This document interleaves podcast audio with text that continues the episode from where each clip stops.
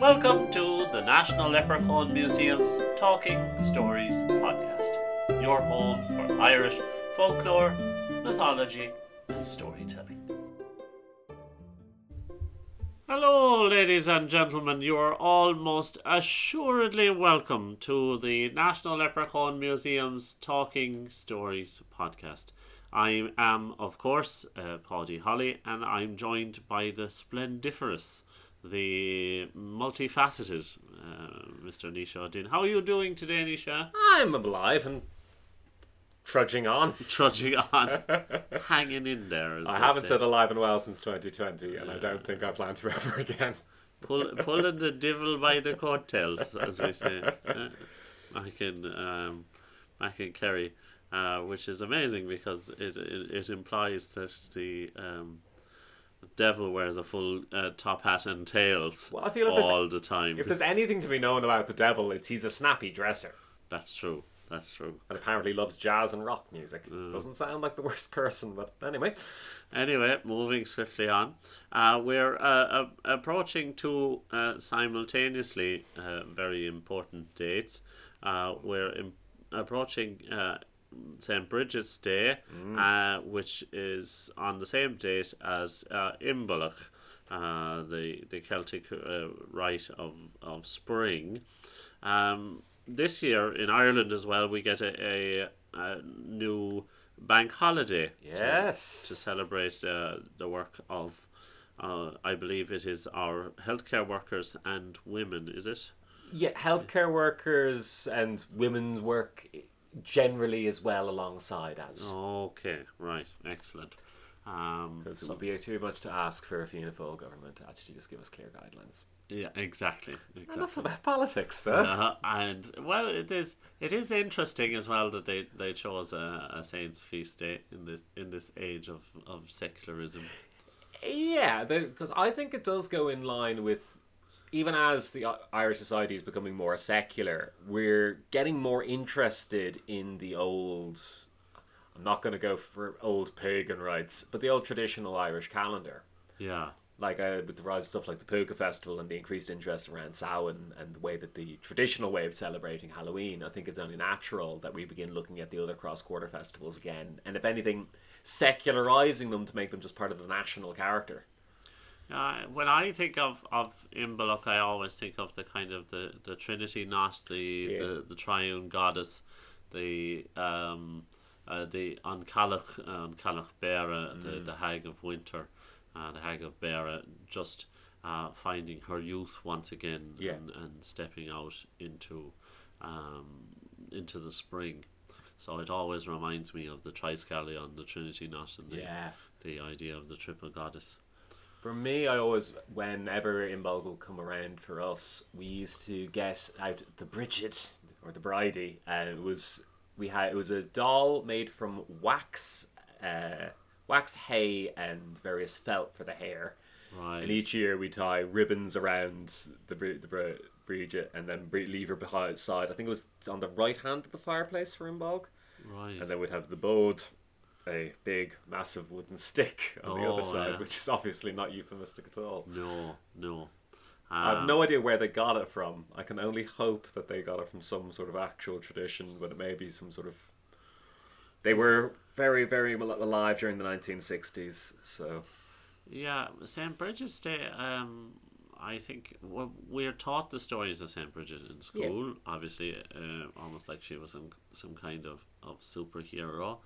Uh, obviously, there's the, the, the famous stories about uh, making beer out of her bath water Yep. and her cloak expanding to be Ever expanding cloak. yeah, which uh, was in Bruges for a while. Yeah, that was. That was The- a weird one. Was it one of her the- disciples that took it there? Um, no, no, it was um, the wife of Harold God Godwinson Ah. because it was brought on uh, as a relic on the English side, Yeah. the old English side to the Battle of Hastings, Oh, fair enough. and um, and obviously uh, Harold Godwinson lost. It did, not his finest hour. No, no, um, the old arrow in the eye, and so the mantle of Saint Bridget was taken by his, I think either his daughter Yeah, his daughter, his niece, to uh, to Bruges, where it was a, a relic until um, the uh, the Reform tradition, I suppose. Fair enough. Yeah, and uh, when we also have not just that story about the piece of cloth, but leaving the bits of cloth out on the bush as well. Yeah. Uh, for uh, to be blessed by Saint Bridget as she flies through the air that night. I just like is she like Santa Claus or something? Does she go and visit all of the of the bushes of Ireland to to bless the to bless the blankets as she passes by? Oh, obviously. Yeah, Like now, not all like all the blankets around Ireland. She isn't quite as impressive as Santa, who's got a global sphere. All she has to do is pop around the bushes in Ireland. I mean, that's true. Just fly by the hedgerows. Tiny place. It couldn't take her more than four hours get from Malin Head to Donegal, yeah. especially as the Bridget flies. No. And the I think as well the story of Bridget's mantle kind of gives Irish children a, health, a healthy skepticism about those in authority. Yeah. You know, it's like getting one over on the king. It's like I've always found that really interesting about the Saints' Tales is so often they are fighting against authorial, authorial figures, and even that's even before the Irish were conquered, and therefore would have a good reason to be disrespectful towards and distrustful towards authority. It seems to be just was in it there from the beginning. yeah. So it is. Well, I suppose the church is trying to say as well, uh, we're better than your kings used to be. Yeah. Yeah. Give us all of your things. Yeah, so it also makes sense with within the way the kings would have fit into the whatever we can know about the pre-Christian religion of Ireland. The kings were a deeply important part of it, one way or the other. Yeah. And they were nuts. Mental, absolutely mental. But uh, speaking about kings Ooh. and about Saint Bridget, uh, we have a lovely story from our fearless leader, uh, Mr. Uh, Marco Giron. Uh, Mark is giving us a story which isn't that common, uh, uh, in, especially in from our school days. Uh, Bridget and the fox.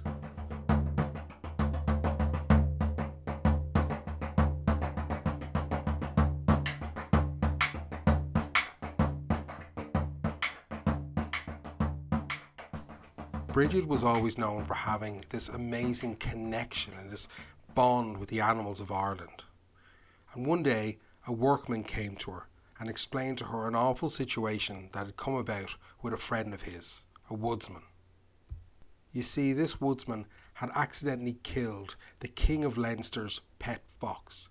He accidentally just mistook it for a, a regular wild fox, and the man had been arrested for what he'd done his wife and his children, his, his family and his friends, they begged with the king to spare him and to release him, but it was no good. So the workman thought to come to Bridget and seek out her wisdom and ask her if there was any way she could maybe step in or speak up for the man. Even though Bridget loved animals, she didn't agree with taking a man's life and like demanding it in return for that of a fox's. So she packed up her horse and her cart, she got herself ready, and she set out to go and meet with the king and stand in the court. On her journey, she passed through the woods. She had to get off and walk alongside her horse, and she prayed that maybe the right words, you know, a way to soothe the king and make him see sense, would help save the life of the woodsman. Suddenly, on the road in front of her, Bridget saw this cheeky little fox peeping shyly out from behind a tree, and as soon as she saw the fox, she had an idea. She stopped and she called a fox to her, and as she got back up into her seat in the cart, the fox immediately sprang up beside her and nuzzled itself down into her lap in the folds of her robes. Bridget stroked and soothed the fox as they drove along, with the fox licking her hand and looking up at her with their big brown eyes. When Bridget finally reached the king's castle, she got down off her cart and she walked along to the king's castle with the fox in tow, just trotting along beside her. But when she came across the king, he was still in a fit of rage. Nothing, he told her angrily, nothing in the world could make up for the loss of my beloved fox. Death is too good for this idiot who killed him. He must die as a warning to others, so let him die. The king continued on in a rage, saying that it was no use trying to beg for mercy for this man, that the fox had been his companion and his friend and had done no harm to anyone. Clearly, no one understood how much this king loved the fox. He cared for him since the day that he was born. But then the king met Bridget's gaze. His own rage met with her eyes were filled with nothing but sympathy and love. You see, she did understand. She was truly sorry for the loss of his beloved fox, and she loved all animals, especially little foxes. She pointed out the foxes with her, called it forward, and introduced this new pet to the king. The king forgot his anger. Everyone looked on, his whole household looked on, delighted, while Bridget proceeded to make the fox do all sorts of clever tricks. It obeyed her voice and it tried so hard to please her that the onlookers were delighted. Soon she was surrounded by smiling, laughing faces, and the king told her that his own little fox could do tricks. They weren't that different. He used to make the fox jump through hoops higher than the fox's own body. So could Bridget's. When the king's fox wanted to eat from his hand, he would feed him, and the fox would be so gentle, using its paws and nudging him. But Bridget's fox could do the same thing. When his mood was completely changed, Bridget offered her fox to the king in exchange for the prisoner's life. The king agreed and even promised Bridget that he would not inflict any more kinds of punishments like this on these, these workmen, whose misdeeds he would soon forget. Bridget was so happy when the prisoner was returned to his wife and his family, and she went back to her monastery. However, the little fox missed Bridget and became restless and unhappy. It didn't understand why she'd left him there and gone off. Bridget led him to the castle, but without warning, she'd left him there, and the fox felt like a prisoner. After a while, the king went off about his kingly duties, travelling the land, and no one else was really bothered with the new pet. The fox waited for its chance, and soon, one day, when a door was open, it made its escape back to the woods. And when the king returned, there was so much commotion that the fox was missing. He was experiencing this loss all over again. The whole household was sent out to search for it. But when they failed to return with the fox, the king's hounds were sent to search the woods. Their noses snuffling over the ground for the fox's scent, they're barking, they're yelping. The king summoned his whole army his horsemen and his footmen. They followed the hounds in every direction, but it was no use. For three days and nights the land was searched. The king became melancholy, overcome with sadness. The anger had left him. But after three days and nights, as the soldiers and the search parties returned to the king, afraid of what would happen, disappointing him, failing at their task, but the king was a man of his word. He kept his promise he never mistreated his people or reacted. He mourned the loss of his pet, for the little fox was never seen again.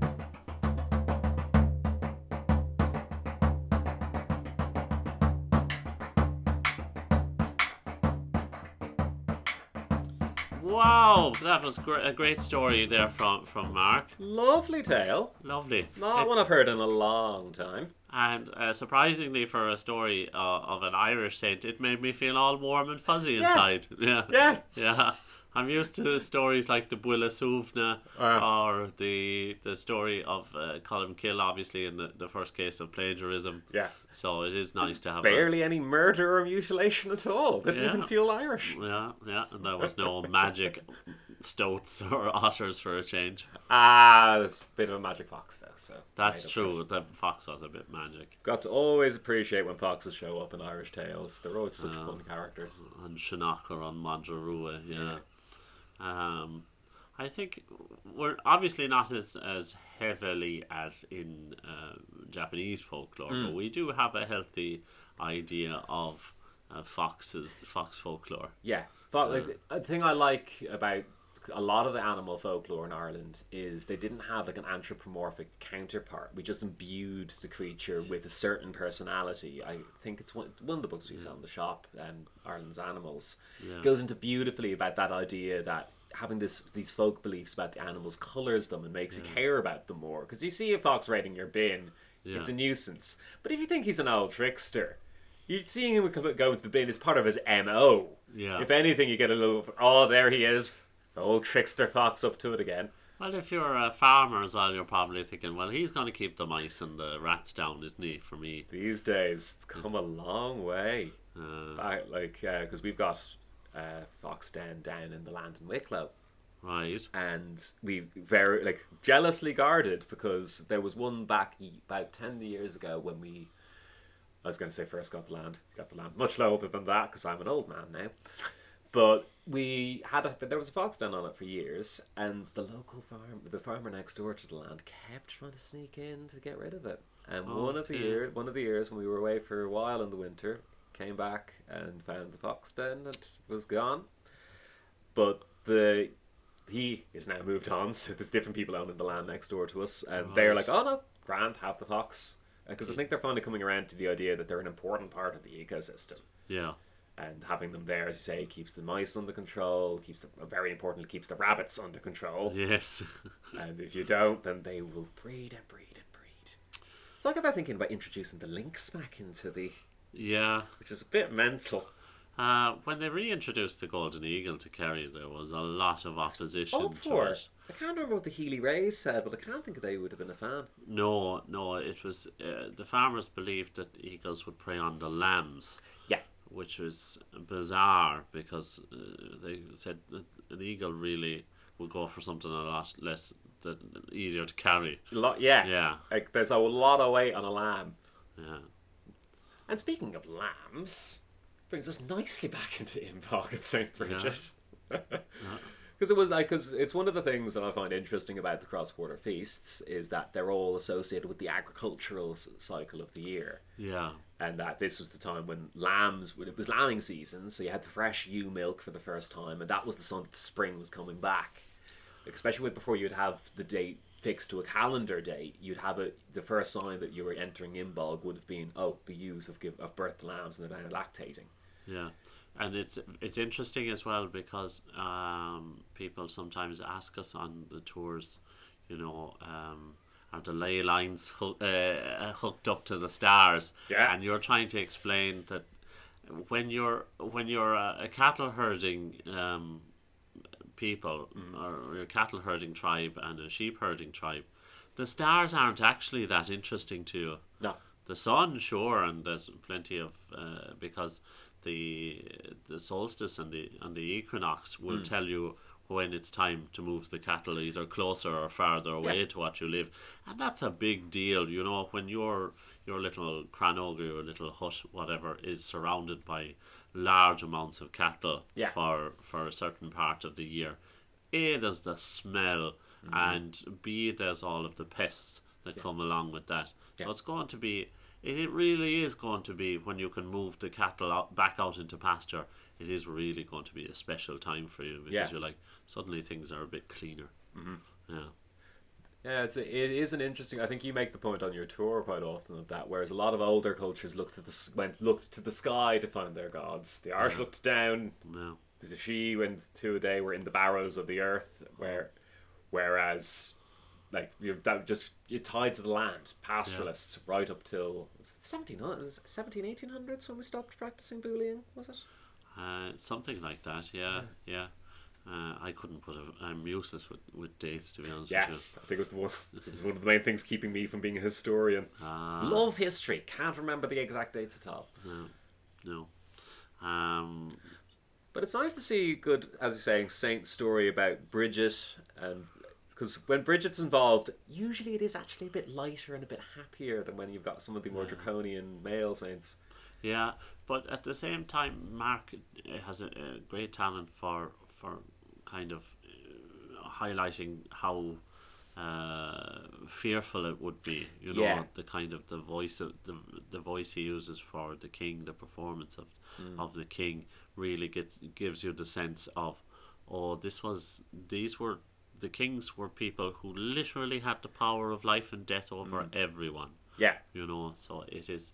I thought that was very, uh, very well put across, uh, and it was only that uh, the monasteries, which is were holding the kings to account because you know obviously the monasteries had to be held into account every now and then as well. but when figures like Bridget come along, who everyone is in agreement, this is actually quite a virtuous person. Yeah. Yeah, you're you're quite um, It's rare enough that she's horrible in a story, and even when she is, she usually has quite a good justification for it. yeah Whereas half the time, even someone who like I'm quite fond of Saint Kevin, yeah he's lovely. Like the tale about him with the blackbirds nesting in his beard and him not moving them for fear that the mother would reject them. Lovely. Next minute, he's kicking a princess out of his out of his bed into a lake. yeah. Ah no. Uh, I, there's one of my favorite Bridget stories is about the guy who gave her the last rites. Oh yeah. uh, I think it was Moelcook or something like that, uh, where he encased his the arm that had touched her in her last moments in Yeah. silver, so it would never ever touch anything ever again. Oh, that's a lovely one. Yeah, so he, he basically carried around a big silver box on his arm for um, Yeah. for the rest of his life. As you do. and uh, uh, there's other things I quite like as well. The idea of her being born on a threshold. Yeah. Now, the thresholds are very powerful places for for most um, for most pagan cultures. Actually, It's it's it occurs time and time again. Just liminal spaces and liminal times are deeply important when you're because it, it's part of the folkloric worldview. Like boundaries of betwixt and between are deeply important, even if it's if it's territory, if it's your house versus the outside, and obviously those transition points are going to be the most important of all because it's when there's possibility. So it is. Uh, that's like the horseshoe over the door. Yeah. Again, to give luck to people coming in or to keep the fairies out, whichever way you want to see it. Um, but yeah, and her being in the in between moment of pagan Ireland and Yeah. yeah, And even her name itself, because we have we haven't really mentioned it. Yeah, whether she's a goddess, whether she existed historically or not, um, don't actually know how important that is. I don't think it does matter because I because I've I've always gone for the more middle line of chances are if she did exist, she probably would have been named for the pagan goddess if she Yeah. did if uh, most likely because Yeah. her father was meant to be one of the uh, pagan chieftain Yeah, and even then even if she didn't if, if she doesn't exist it does not matter at all if it does exist then yes she's going to draw in aspects of the older belief as time goes by but the important thing is the way the people viewed her and the way that her wor- worship for want of a better word would have been used and carried on like i love the fact that they've relit the flame down in her Oh, in St. Bridget's bed, yeah, yeah. yeah, and they, but they've got a multi-denominational, uh, and I mean not just multiple Christian denominations. They've got we, they've got Celtic flavored Wiccans, they've got Celtic Reconstruction polytheists. Yeah. A whole, it's just a, a rather open, and even got secular people who just like Saint Bridget. They are tending and watching the flame to this day, which I think is lovely. And if you get, what was it the story? If you got down into it, your manhood, a man, if a man, Man, got it, his manhood would wither, would shrivel up. wither and shrivel away. Yeah, yeah. But it also gives why I a sense.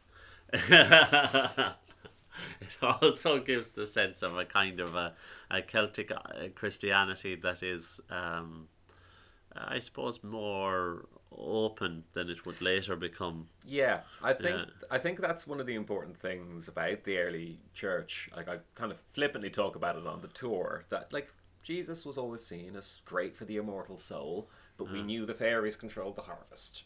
So it had to continue on alongside for a long time for practical reasons, and because it was so entrenched, you're not. That's not going to be your first target. Your first target is going to be the most thing, things are most offensive to your to the Christian sensibilities, and anything you can kind of get away with going. Ah, it's fine. We'll deal with that in a few hundred years or a few Vaticans later. But it's interesting that uh, when the Roman Church was illegal in Ireland, that Mm. uh, how much of it uh, just spontaneously came back You Yeah. know, the celebrating around the around the wells and the kind of syncretic mixture of all of the different uh, folk beliefs. Yeah. Yeah, uh, which I think I think is part of the reason why the Irish became so afraid of the the fairy forts and fairy hills. When the Roman Church returned, they probably made it their business to make sure everyone was terrified. Yeah. Yeah. Yeah. Um, the famously, she is um, quite a giving soul, uh, Saint Bridget as well. Uh, dangerously so for her father. Oh, I love that one. yeah. The butter. Just kept giving away all of his things anytime anyone came to ask for anything. Yeah. Then, through the power of God, it was still miraculously restored, so she wouldn't be punished. I quite like the one as well where she he he- he goes into uh, the guy's fort to her, her arrange her marriage. Oh, yeah, yeah. and tells her that she's too difficult, so she should stay outside, but not to do anything while she's outside there. Mm-hmm. And she just picks up his sword and gives it away to the first beggar walking past. Yeah. and a sword like a king's sword in Yeah. uh, in medieval Ireland is the is the equivalent of, you know. uh, Private jet? yeah, Yeah. just to just to just give it away, Yeah. um, was was uh, was quite fun, I think. She has that. She has a bit of devilment, especially in her earlier stories. Oh yeah, the um, because she doesn't want to marry, Yeah. ripping the eye out of her head. Would you will you still marry me now? Yeah, yeah, yeah. and then miraculously the eye grows back. Of course. Yeah, Oh, but the liminal space of things have got me thinking about these St. Bridget's crosses again. Because now is the time. Because now is the time of year to be remaking the Bridget's cross, and quite like the horseshoe, it's meant to be a protective symbol. yeah, particularly against uh, thunder and lightning. Yeah, That's important when you have a thatch roof. yeah. Yeah, And thatch was the main roofing in Ireland for oh, for a very long time. Yeah, yeah, yeah. I saw. Do, do you remember? Do you, have you ever heard that anecdote? I think it was Kevin Danaher was going around collecting uh, folklore and superstitions. I think it was out west, and he was asking someone about Saint the Saint Bridget's crosses, and it was just around Imbolc time. So he, he'd been he'd been shaking all the previous year's ones out of the rafters of the barn. Right. And he was tossing up the new ones into the rafters, and Kevin had been like gathering stuff about these. So it's like, oh, oh, do you know about them? They're really interesting. Like most people think they're like a variation of the Christian cross, but it's actually an ancient pagan symbol, predates Christianity's arrival in Ireland. And there's Kevin innocently sharing it, fascinating, like just fascinated by it.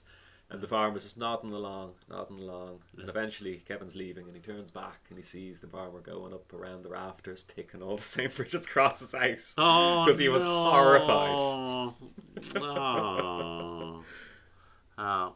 So, uh, we I guess we leave you, ladies and gentlemen, with that conundrum. Yep. Uh, after such a marvelous story uh, about Saint uh, Bridget's powers from Marco Giron, Mm-hmm. uh, we leave you with the conundrum: How pagan was Saint Bridget? I've been Paddy Holly. I was joined by the marvelous Nisha Odin. and you were very, very good listeners.